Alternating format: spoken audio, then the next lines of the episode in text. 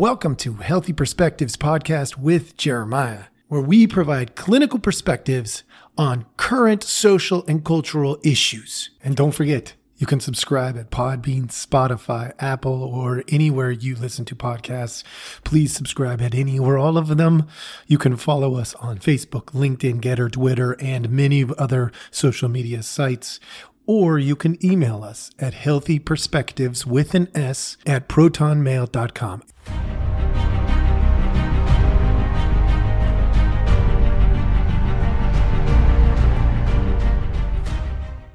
Hello, hello, welcome back. Again, as always, we appreciate you giving us your time. It's valuable, so we don't want to waste it. So today I'm going to start by challenging you. You are playing small. Yeah, you heard me right. You are playing small. You are bigger than the life you are living. You were made to be bigger than the life you are living. I know I'm coming at you hard, and I'm doing it for a reason. Accurate confidence is a difficult thing to achieve. Accurate confidence means we don't assess ourselves better or worse than we actually are. Accurate confidence says we are unique and individual, and the world is worse when we're not in it. We will be missed because of our uniqueness because of the way we love is unique. The people that we are is unique. There's a fine line between confident and things like pride, conceit, narcissism, vanity, egotistical. There's a fine line there. But here's the thing if you don't walk right up to that edge, I'm not saying jump into those things. Pride will ruin your life so will the rest of those things conceit, narcissism, vanity. They can ruin your life. They can leave a legacy that's terrible. But if you don't walk right up to that line, you're not living your best life. We should be right at the edge of that. Just don't cross over. Now, I know there's going to be temptation to cross over and be like, yeah, no, I've arrived. I've got it all figured out. But confidence stops just before that line because accurate confidence understands limitations. And if we cross over that threshold, our limitations become blind spots and then they begin to haunt us. You are unique and therefore you're valuable. The reason I'm doing this podcast today is to ensure that everyone who listens to me today is irreplaceable. They know they're valuable and irreplaceable. I want you to know you are valuable and irreplaceable. Yes, the world will tell you different. The world says things like everyone's replaceable. Have you ever heard that in a, in a place of employment? The last time I worked for somebody, they said everybody's replaceable. And I said, mm, I don't necessarily agree. It probably cost me in the end. Let's be real. But at the end, the truth is the truth. There is only one you. And if you uniquely bring your gifts, your talents, your passions, your interests into something wonderful will happen. The culture tells you the opposite. It tells you everybody's replaceable, but they are wrong. Flat out wrong. Roles are replaceable, but people are not. That's how it works. You can you can think that it's a, a neat quote to say everyone's replaceable at your work. You're the fool they are not replaceable. Their role is replaceable. We can find somebody to do their role, but not anyone will do their role in the same way as them. Now, sometimes that means you need to be replaced. Maybe you stink at the role you're in. By all means, I hope that you leave or get fired. Now, I'm not saying that to be mean, I promise you. I'm saying it because if you're not in a place where your uniqueness and your talents and your passions and your interests are being used to their fullest, you still haven't found the right place to be. And I want you to keep searching. And sometimes, unfortunately, we get comfortable and it takes being fired or let go, or it takes leaving to discover that we were marginalizing ourselves. Sometimes that happens. And I don't want you to be marginalized. I want you to play big. And I'll get into that. I want to share with you a few different uh, theoretical approaches to clinical work that prove out my point if you pay attention closely. And if you do, please go study these things. They're very interesting. I mean, if you don't have the passion for it, then great, take me at my word.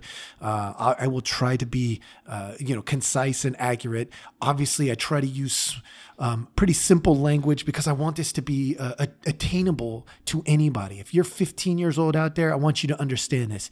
If you're 50 years old out there, I want you to understand this. If you're an accountant, I want you to understand it. If you're in the social science field, I want you to understand what I'm saying. So I try to make this as simple as I can.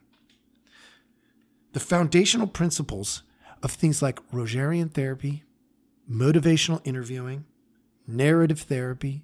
I mean, let's be real, any good theoretical approach in clinical work, pretty much, every one that I know of at least, is based on accepting the uniqueness of the person in front of us. And that's what makes them good therapeutic approaches. Our uniqueness then in the relationship becomes the telling story.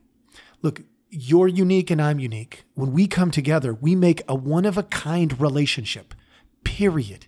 It doesn't matter what other relationships you have in the world. When you and I are together, our relationship is uniquely ours. It's you and me.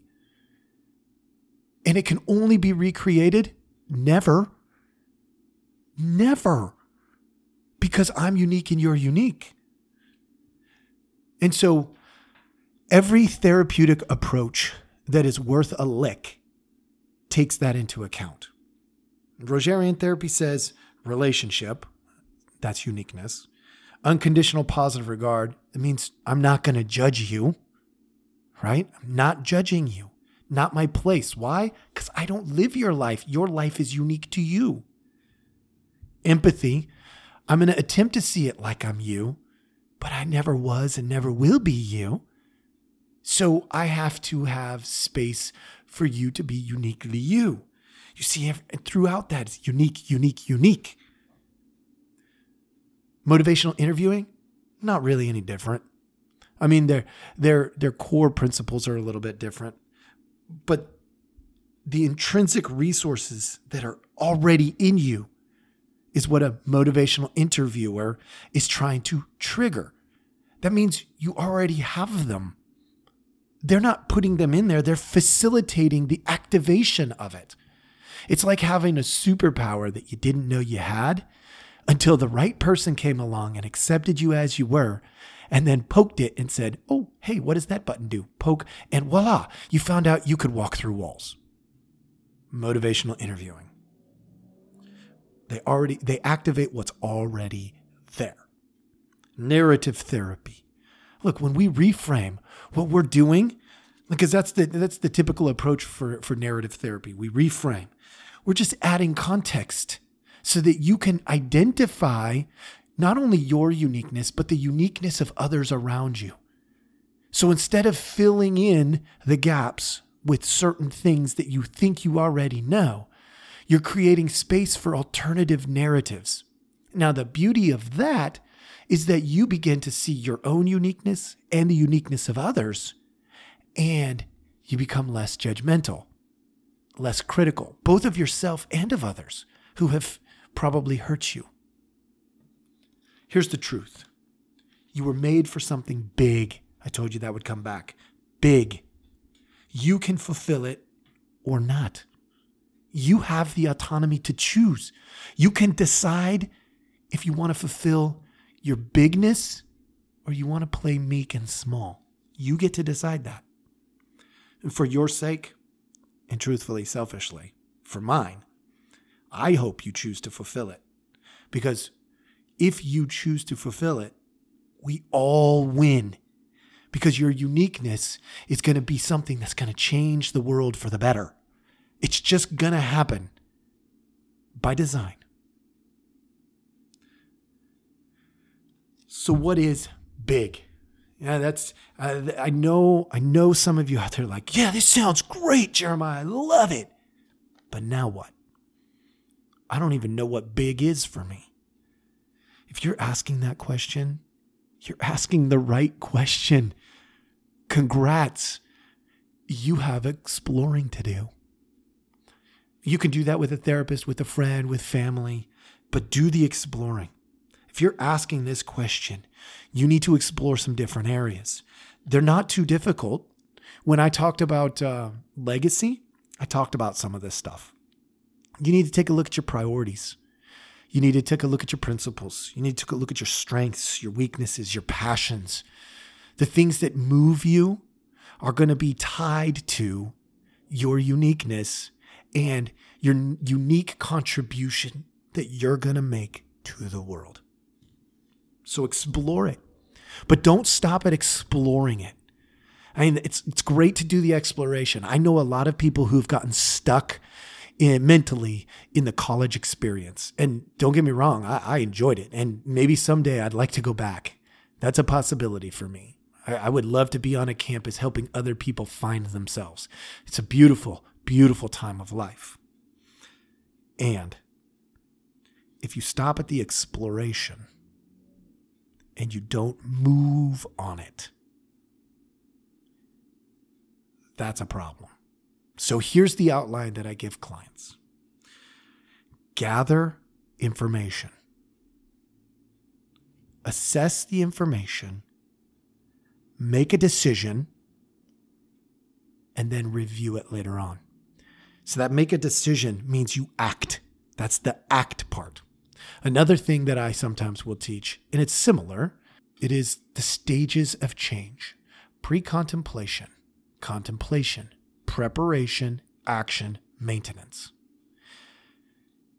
I like that model. Um, it's it, it it helps us understand where we can get stuck with that pre-contemplation and contemplation. It's super easy to get stuck there. And the, the actions, what's going to start it. So pre contemplation, contemplation. Preparation is good. We need to do some preparation, but that's the beginning of the action phase um, and then action maintenance. Uh, that is a similar model. It basically says the same thing gather some information. What is it that I'm actually needing to assess in order to find out how big I am? And then we decide, we move on it and review. Pretty simple process, not overly complicated, but it takes a lot of time, energy, and resources. So, Hey, I hope this was good. I know this was on the shorter end, um, but I really don't want you guys playing small. It's time to play big. You were made to be big. Go be big. Thanks for joining us. Have a great day. We really hope you enjoyed this episode. Please take a look at our website at www.healthyperspectives.com with a dash in between the healthy and the perspectives. Make sure there's an S at the end.com. So again, www.healthy-perspectives with an S.com.